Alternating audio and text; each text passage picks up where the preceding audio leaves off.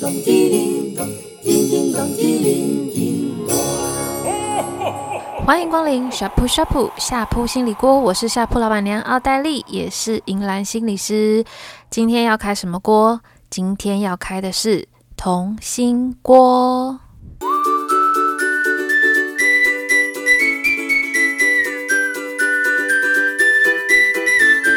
这集同心锅不得了了，我们邀请到了一位大来宾，他是暖心全人咨商中心的执行长，也是 Podcast 节目《懂心理调出好关系》的节目主持人江尚文心理师。各位线上的听众朋友，大家好，我是美味关系实验室的节目主持人江尚文，智商心理师。今天邀请到尚文，是想要跟他一起聊聊关于青少年恋爱这件事。我们想要从不同的角度、不同的性别、不同的呃视角来去看待这件事。如果你是青少年，很欢迎你可以听听看。你可以在呃，比如说大家一出去玩的时候，给你爸爸妈妈听。如果你是呃父母亲，你有青少年的孩子，你也可以听听看，说不定我们可以给你一些想法，让你懂得怎么样跟孩子谈性说爱，也可以让你的孩子听听看，也许呃，透过我们的嘴巴，让他们知道你们的担心是什么，那孩子可以怎么做。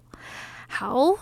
那在开始之前呢，我想要私心的来介绍一下，嗯，其实我一直都有在听《懂心理调出好关系》这个节目，那也想要邀请尚文稍微介绍一下，让我的听众也可以知道你的节目在聊些什么。我们的节目哈、就像我们的题目一样，懂心理调出好关系啊。因为在我智商这么多年的临床经验，我常常看到很多人真的是苦恼于关系，嗯啊，就是可能是职场关系啦、伴侣关系啦、呃亲子关系啦，或者是困扰于自身的一些成长。所以我们的节目就比较想是针对这种心理层次的一些困扰嗯啊，提供我们一些专业的分享。那也用一些例子哈、让大家更能够去明白，哎我们可以怎么去面对我们的人生，让自己过得比较美好一点。嗯所以我们的节目大概就是从一个比较简单的心理学的角度去看看，我们怎么样可以让我们的生活更加的丰富美好。嗯对，而且我们的受众也蛮广的啦，嗯就是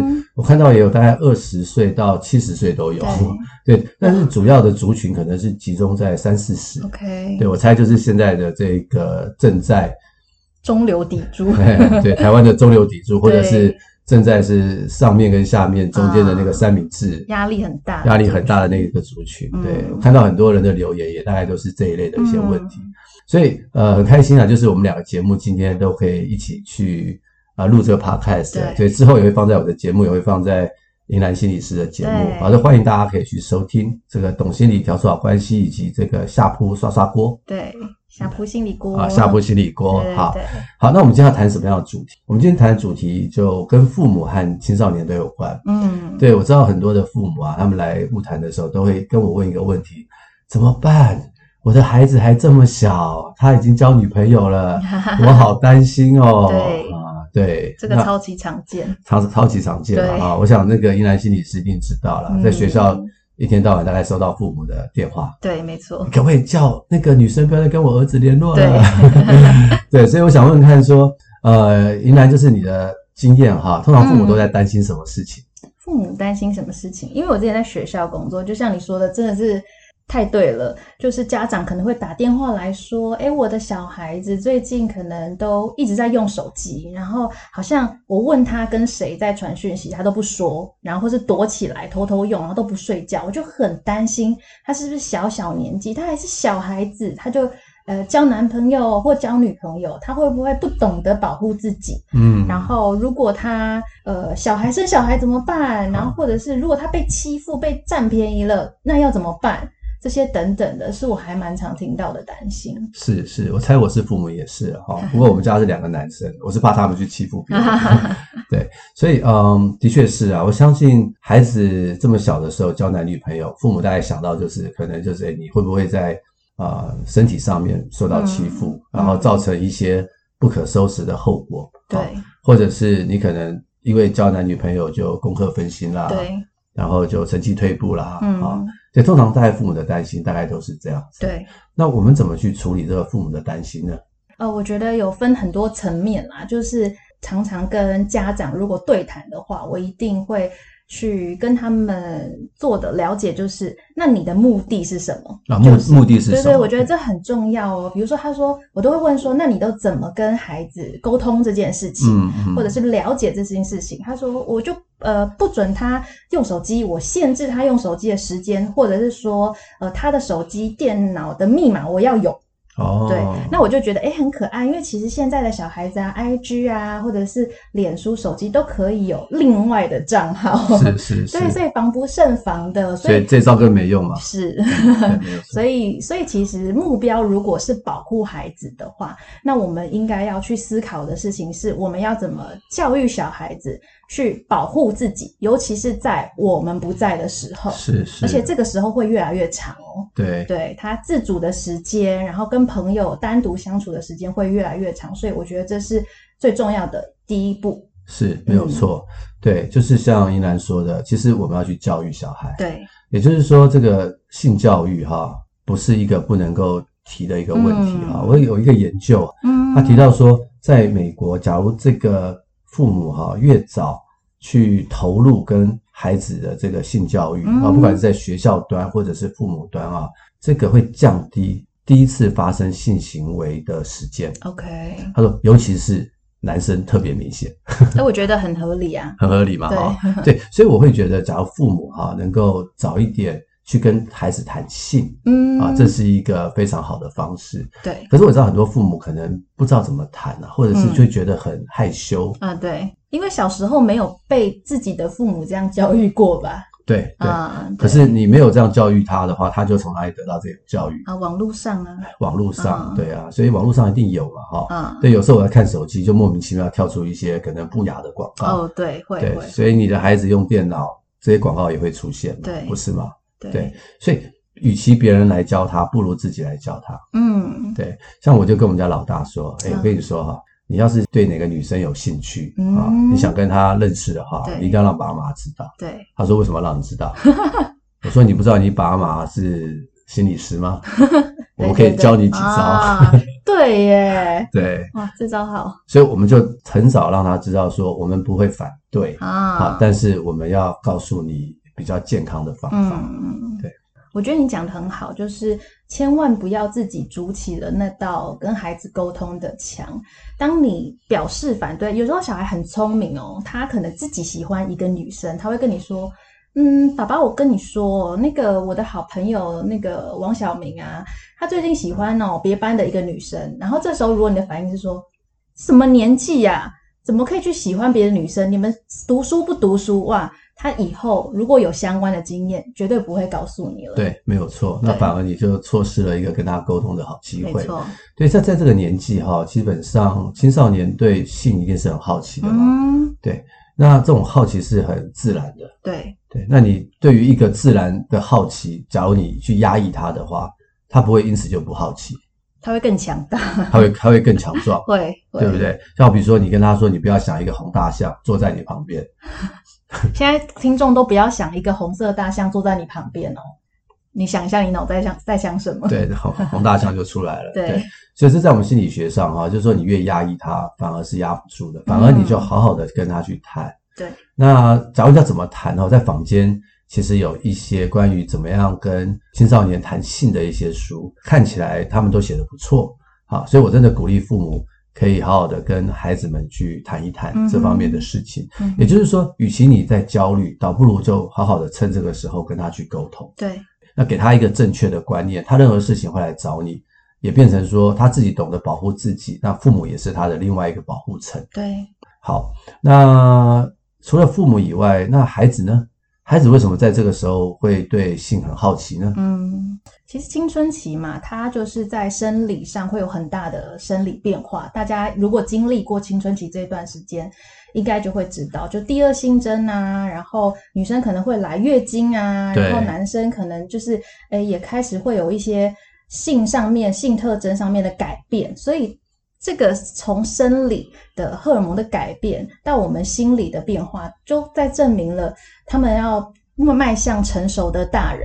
对，可是那是迈向嘛，那所以他怎么走这一步就会很重要。呃，大家回想一下，小孩子他可能呃小学或者是幼儿园的时候，刚上学的时候，很期待每天就是哎，可能可能有新的事物啊，跟交新的朋友那种回来跟你分享的心情。那他上到国中以后，他可能会懂得更多，发现除了友情，然后跟亲情以外。然后可能从比如说韩剧啊、美剧啊这些等等的网络资源啊，会了解到说，哦，原来世界上还有一种叫做爱情的东西。那这个新发现的新大陆实在太美好了，没有经验过。那在这个年纪的孩子的这种好奇心的驱使下，当然就会想要恋爱，或者想要了解恋爱这件事情。对、嗯我们家有另外一个儿子啊，嗯哼小的那一个，他很早就问我说什么是 爱情。我说你从哪里知道这个东西？他说电视啊，对呀、啊看那个男生跟女生那边亲亲啊，啊。对，哦，对，我说这个就是爱情。嗯然，后他说那爸爸你跟妈妈是爱情吗？我说当然是爱情，要不然是什么？求生欲很强，一定要这么回答，对不对？ 对，所以他们孩子们呢，很早就接触了，是所以他们一定会对这个好奇。嗯再加上青春期的孩子，本来他们的身体哈、这方面的成长、性欲啊、嗯，这个是避免不了的。是，对，所以他们自然而然会想要对另外一类的人物，就是爱情的那个对象，会产生好奇，是很正常的一件事情。嗯哼，所以从孩子的角度来看呢，这是正常的事，嗯，所以我们不要去打压正常的事情。对，对，以前我记得我在念高中的时候，我是念男校。啊哈，好、你就知道男校里面没有女生嘛不。得了了，对，我记得那个时候我们来了一个英文老师，啊、哦，刚毕业，年轻，很年轻，嗯对。然后呢，他的穿着都是蛮合宜的，嗯，啊，并没有穿得很裸露。嗯，可是我们那我们班那几个男生呢，每次看到老师从很远的地方过来，就故意对他吹口哨。对，后来那个老师非常的生气，嗯哼，对，就进来说：“你们刚刚谁吹口哨？”当然我们不会承认嘛。 对，但是你看，你看，你就可以看到说，其实这是一种很奇怪的现象。嗯，啊，，那已经高中生了，对女老师吹口哨，对，然后又不敢承认啊嗯。但是我觉得，假如是一个比较正常的男女之间的一个友谊的话，就不用这样子去搞得这么扭曲是，啊，就不用搞这么扭曲。或者是我也听说，像我们啊、呃当时读书附近有个女校，嗯，那这个女校很特别啊，就不会聘男老师。对不成文的规定，对，当时还没有什么性别歧视法哈，嗯，他就，不会聘男老师。嗯哼，对，学校里面只要男老师一退休，就是欲缺不补。 所以除了大门口的警卫以外，还有教官是男的啊，哇，大概其他不会有男生在里面。嗯为什么？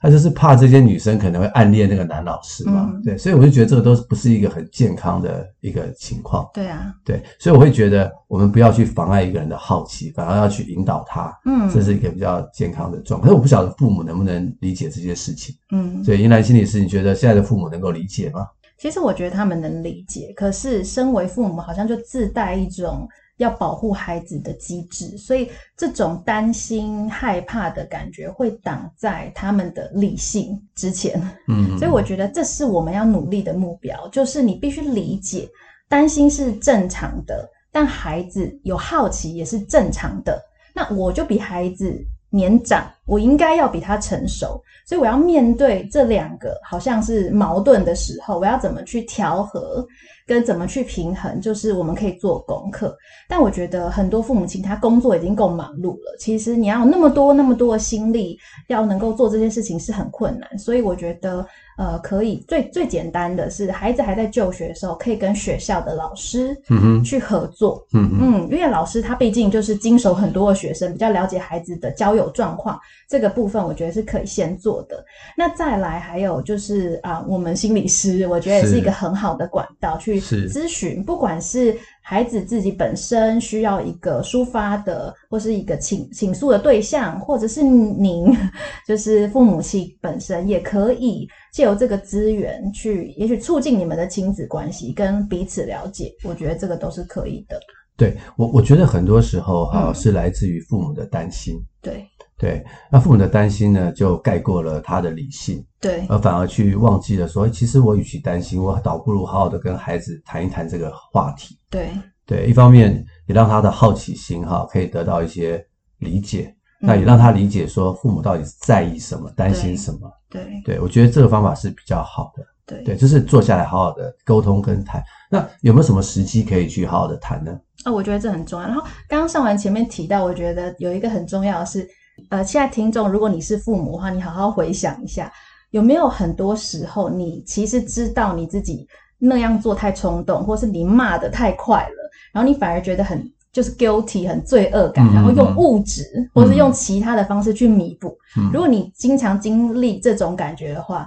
你要好好听这一集。是是，对对对，那刚刚您问到的那一题，我对我觉得时机很重要，就是氛围很重要。青少年啊，有有，我们举例好了，有一种时机是尽量不要出现，比如说啊，我坐在沙发上，然后我就拍拍我旁边的椅子说：“来，小明，你过来，爸爸跟你说。”那我必须跟你说，你待会的谈话应该会没有太大的效果，是是不，要太刻意。对，因为这个年纪的孩子其实非常的敏感，对于你的感受跟他自己的感受，所以其实你要要当一个就是呃金马的最佳男主角跟女主角，要很有技巧的，在比较轻松，比如说大家一起出去玩、是去吃饭、是开车载孩子的过程中，不要那么就是直捣黄龙的去聊你要聊的核心，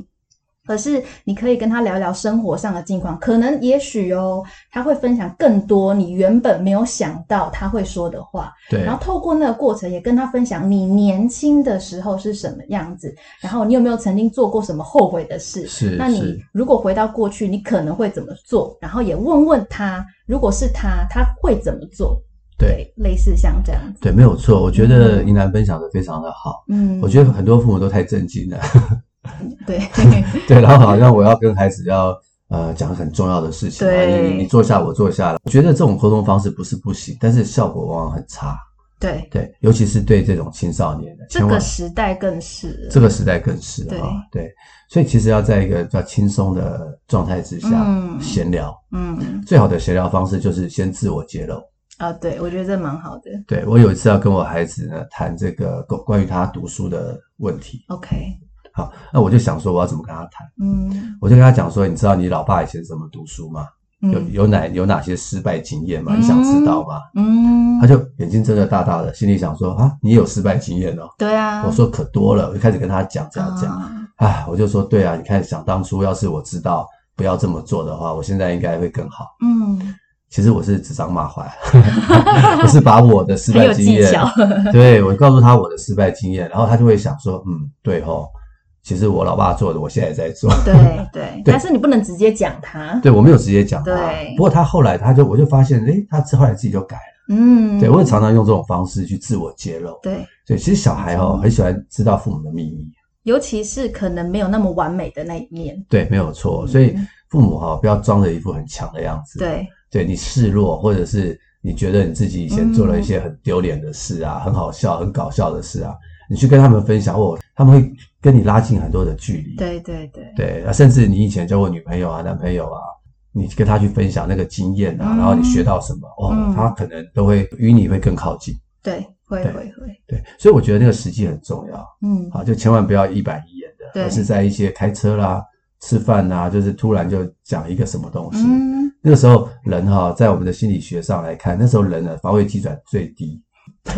对，最轻松的时候是防卫机转最低才的会时说候，真心话啦，，对，他就比较能够跟你说真心话。嗯然后另外一个我觉得很重要就是哈、假设你的孩子跟你说话的时候，嗯你千万别打断。对对对，这很重要，很多父母会说啊，不是啦，你这样子不对啦。嗯哎我跟你讲，你这样就破功了。嗯，孩子一听到你批评他，就不想讲，对，或者是他之后讲的都是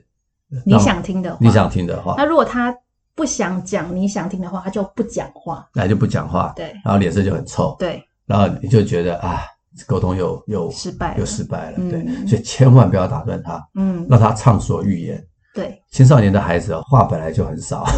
对，你还打断他， 千万那啊不要。那基本上就不说话了。对对对，对，千万不要打断他，就说哦，原来这样，哦，谢谢你跟我讲，嗯，让我了，解你。嗯，那你心里面虽然很想打断他，要千万要忍住。嗯嗯嗯对，然后说哦，我了解了，原来是这样。嗯，啊，我觉得你的孩子会很感谢你能够把他的话听进去。对会，对，我常在智商的时候跟一嗯些孩子们沟通哈，我就说，哎，这些东西哈，你会跟你父母讲吗？嗯他们说不会。嗯我说什么原因？他说他们根本不愿意听。啊，对。然后我问父母的时候，父母都说有啊，我很愿意听，是他不讲 啊。大家有各自的剧本，对对对，嗯所以其实我我在想说，我们啊、呃身为父母的还是比孩子成熟了，嗯，所以我们要做一个愿意倾听的父母，对千万要按住自己的情绪跟脾气，嗯嗯，好好听他说，其实会有很好的关系的。对，好，那接下来呢，我觉得说有一个观念很想跟大家去分享，嗯就是关于我们在临床上哈、常常会提到一个东西是呃 Stamper 的爱情三元论对，，很有名，很有名啊，嗯你上网去查查爱情三元论，很多父母也可以去查查看啊嗯，这边的青少年的呃听友们，你也可以去查查看。对，爱情三元论呢，我觉得在临床上是提供我们一个很好的恋爱的模型。嗯，啊，可以去理解我现在跟我的另外一个男女朋友对，啊、我们怎么样去谈恋爱是比较好的状况啊。这爱情三元论，它大概把爱情啊分成三个主要的因素，嗯好，分别是友情，对啊，这两个人的友谊啊、共患难啊、共经历啊，嗯嗯，啊，另外一个是所谓的激情，对，就是我们讲的亲密行为或者是嗯性行为，对，啊，第三个元素是所谓的承诺，嗯，就是我决定与你白头到老这样子啊，我们会对方有个可能结婚就是结一婚种，对、嗯这种承诺，嗯，好，那一个最完美的爱情呢，就是这三个圈呢的中间的交集，又有友情，又有激情，又有承诺，那这是最完美的爱情。对，那英兰，你觉得现在的青少年大概是哪一类的爱情比较多？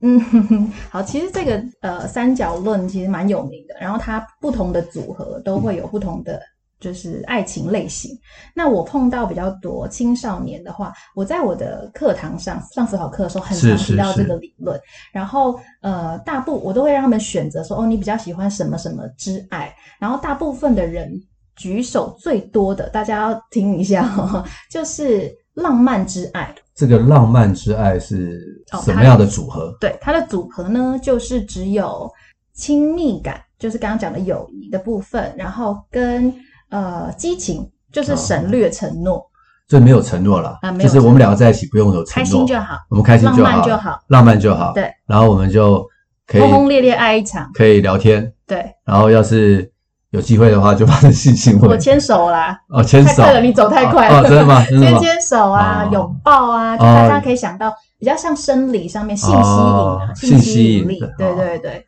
那呃，就是这个部分，其实大家会觉得说，对，小孩就是这么不成熟。你看看他们谈的恋爱哦，都没有想到未来什么的发展。不过爸爸妈妈，你们要回想一下哈、他们也就才十、十三、十七、十八嗯岁，哎呦怎么会想到结婚？应该不会想到，太远了，他连他未来要念什么大学、做什么工作，他可能都还没想到。是对，所以其实非常合理啊。对，所以其实我们有时候会啊回想那种那些年的时光，觉得为什么那个爱那么单纯美好？其实我觉得某种程度跟没有承诺这件事情可能有一点点关系。嗯，的确是，对对，但是呢，就是在这个激情搭配亲密感的这个恋爱关系里头，会有一个呃，我觉得比重上面蛮重要的，是都是是我会跟孩子们去讨论的部分。呃，一个部分就是亲密感的话，就是建立友谊，有要呃，可能有共同的兴趣、谈是话，谈然话嗯后共同的目标，然后我们可以一起前进，比较像是心灵伴侣，就是是收妹的感觉，收妹，或者是我嗯们一起好好的读书啊、对，啊。就你你想想看哈，假如在座的青少年哈是，假如你交了一个男朋友或女朋友，就你的功课变好了，哎，哎，爸爸妈妈另眼看待，爸妈会想说，哎，不错哦，这个男的，这个女的不错、啊哦。， 那双方的父母会反对吗？ 我觉得他们可能不会直接的说 yes，但是可能会心里加分， 对，心理加分，哎，你把你的另外一半带回来哎 吃个饭，然后鼓励他一下，蛮好，对好好读书啊。对，所以有可能，嗯对不对？就是说，假设你们是一个 soul mate，、就是嗯友情上的对支持，对为什么为什么不行呢？对，我相信青少年的就是吸引跟爱，一定跟可能外在是性的吸引力有关。还是多少对有点关对系，，但是你要提醒自己的是说，我应该要把比重放在可能亲亲密感这个地方多一点，因为就算是成人的恋爱，它三个元素都有了。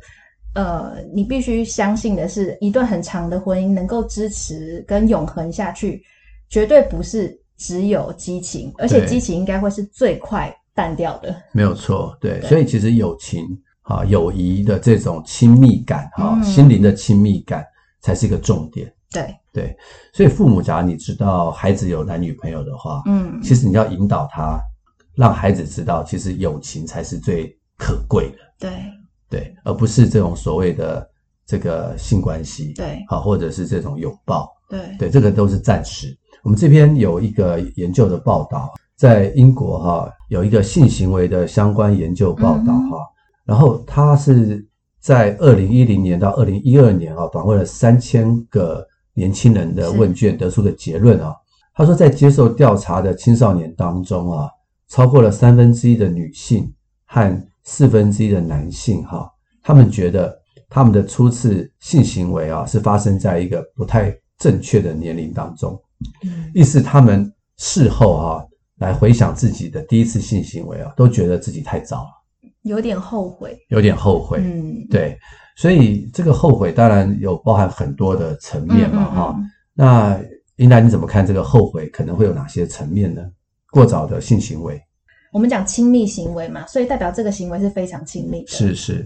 那代表的是两个人会非常紧密的互动跟有肢体的关系，是，所以这其实是需要一个非常强大的心理素质，没有错。对，包含你对自己身体的了解，对呃不同可能同性别或不同性别身体的了解，这些是等等的，所以它其实必须要有一定的成熟度，否则如果很贸然的发生的时候，你事后再去回想这些事情的时候，你会很慌张，没有错。对，然后我记得也很多研究有会说到说，发生性行为如果在比较早的年纪，其实会很影响到呃彼此之间的感情是关是。系。嗯，对嗯除除了心理要准备好以对外，哈，不是说哦，你的身体可以发生的性行为就代表你可以，对对，也就是这个性行为的发生，可能跟你的心理的状态是要有关的。是，啊，你能不能为你自己的心理准备好对？，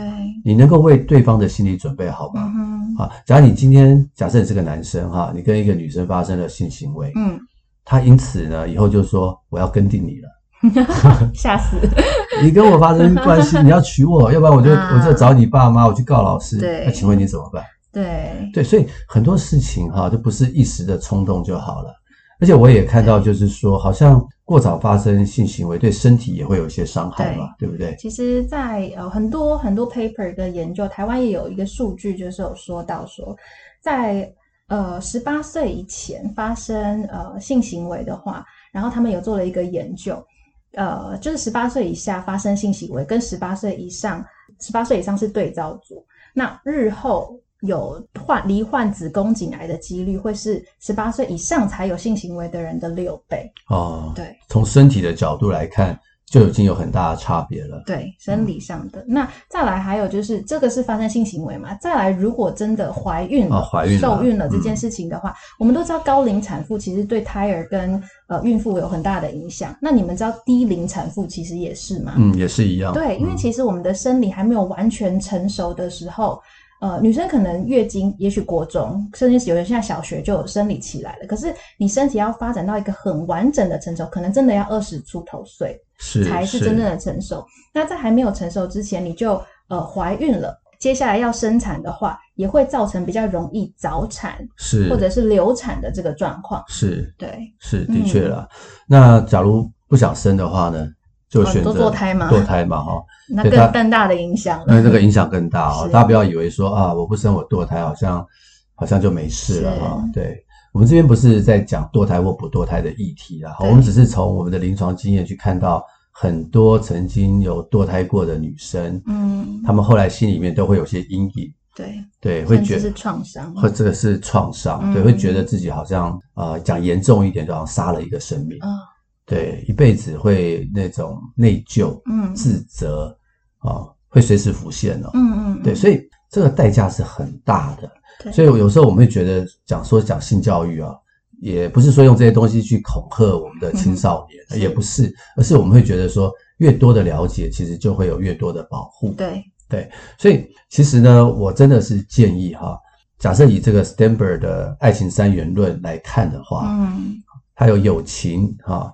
它有这种所谓的亲密关系的性行为，还有承诺的话，我会觉得假如你很想交男女朋友的话，我真的建议大家是从友情开始。嗯嗯嗯，对，不管是青少年或成年人，我其实都是这样建议。嗯，没错，对，因为我觉得这是一个最好的路径，也是一个最安全的路径，对，也是一个比较能够在你真的了解对方是一个什么样的人的时候，嗯你再做进一步的交往，只是保护自己，也是保护对方。对，好啊，那宜兰对青少年的这一部分还有什么看法，想要多跟大家分享的吗？呃，我觉得，呃，刚刚我们讲了很多父母该做的事情嘛，对。那其实很多孩子跟我说，呃，不敢呃爸爸妈妈讲更多关于自己跟感情上的事，还有一个很大的部分是怕他们担心。怕他们担心。对对对，所以其实我们一直在，我觉得心理师或者是呃学校的老师有一个很特别的角色，他一直看着两方，就是双方都非常的爱彼此，是跟很在意对方的感受，是但是他们却一直没有办法做到很好的沟通，这是比较是可惜的。的确是，的对确对是对对，所以嗯基本上彼此都担心对方，对，彼爱此对也都方爱对方，是可是呢又不好好跟对方说，就很特别哈、啊。 但是对每个人都会经历，我就是找不到方法啦。那所以我觉得，尤其是华人的世界，我们可能没有那么熟悉说爱，嗯跟嗯很直接的表达我们的关心跟爱嘛。是尤其在亲情这一块，所以我觉得孩子们其实你的示好不一定要是跟爸爸妈妈啊亲他脸颊，或是去说说爱你。我现在跟你说这个，你可能也做不到， 我自己可能也有点难啦。所以我觉得有一些关心，比如说就是呃，可能爸爸妈妈起床说，哎、你要出门喽，就是这么简单的一句话，它其实没什么意义。嗯对，好像没什么意义，可是它某种程度代表了一种关心。嗯，或者你想要跟爸爸妈妈谈一些什么事情，你真的不行，我觉得真的是科技造成的距离，但是你也可以利用它拉近距离，你可以传讯息啊。啊，对对你对，可以用讯息来说，呃，我有一些想法，然后我可以如何如何，然后我没办法直接跟你说，但我就是打下来，那爸爸妈妈也可以想过以后再回答。是是，那我觉得这可以减少一些冲突。对，没有错嗯，对。假设你真的很怕你爸妈骂你的话，对，你在写这个讯息的时候，可以先加一句话，怎么呢？ 就是我知道你看了可能会很生气， 可是哦先你。先打预防针。嘿，哎对，就好像我们现在怕这个 COVID 1 9要打啊疫苗一样，哦，对对对，但我很希望你不要生气，这样子我才能够好好的跟你说。就是或者是我很怕你担心，我很怕你担心其实父母都会都会软化啦。对，嗯，所以你只要先讲这几句话，预备一下父母对嘛，哦好，父母也是人嘛，对预备他一下，就好像打了这个预防针一样，对哎，他自然而然就会把你要讲的东西好好的去消化完，对，对，然后也跟父母讲说，你想了以后，你可以再写给我，啊，哎，那几次以后，我觉得这个沟通就不会是那么的不顺畅。对对，那的确是如此。我们很多时候做亲子智商啊，我就觉得他们两边都很好 啊，只是他们那就碰在一起不知道怎么回事，对他就不知道对方其实很好啊，，对好很可惜。那我们中我们心理师就是他们的桥梁，对对对，往往能够去沟通之后，他们就会相拥而泣，对觉得说啊，我们真的是彼此相爱。你是我的好女儿、好好儿子，是我的好爸爸、好妈妈。对，对真的就是如此。真的真的，对好，所以我们今天的节目哈、就是讲了很多关于这个呃青少年关于性的东西。嗯，啊，或者是交男女朋友的议题是啊，希望这边的父母啊可以了解我们的分享啊，这是鼓励你你们呢可以跟孩子去谈性，嗯这不是一个尴尬的议题，但是要挑对时机。嗯，那这边的孩子们呢，假设真的有一些需要的话，我觉得也可以主动的跟父母讲啦。嗯嗯嗯，对，那也相信我们的父母啊，可以去理解。那假如他很难去理解你说的，有一个很简单的方法，嗯，什么呢？就是把这一集给父母听。暗示一下，暗示一下， 哎，就是妈妈、爸爸，我我觉得有一集节目很想让你们听一下啊，你可不可以听完之后，我想跟你们说一些话，这样子对对哦对，这也是一个好方法。嗯，，好，那很开心今天可以跟大家去分享这么多很棒的一些讯息。嗯，好，那我很开心。那最后，英兰有没有什么话跟大家说？就希望大家相爱不要相杀，哎嗯相相爱爱就找到对的方法，好好爱彼此就可以，没有，错，相爱相视、嗯才会有更好的关系。好，哦时间也差不多了，也感谢大家的收听，也谢谢尚文来跟我们一起聊聊这个大家应该都很有兴趣、很重要的话题。好，那我们就下次再开锅喽，大家拜拜。叮咚叮铃咚，叮叮咚叮铃叮。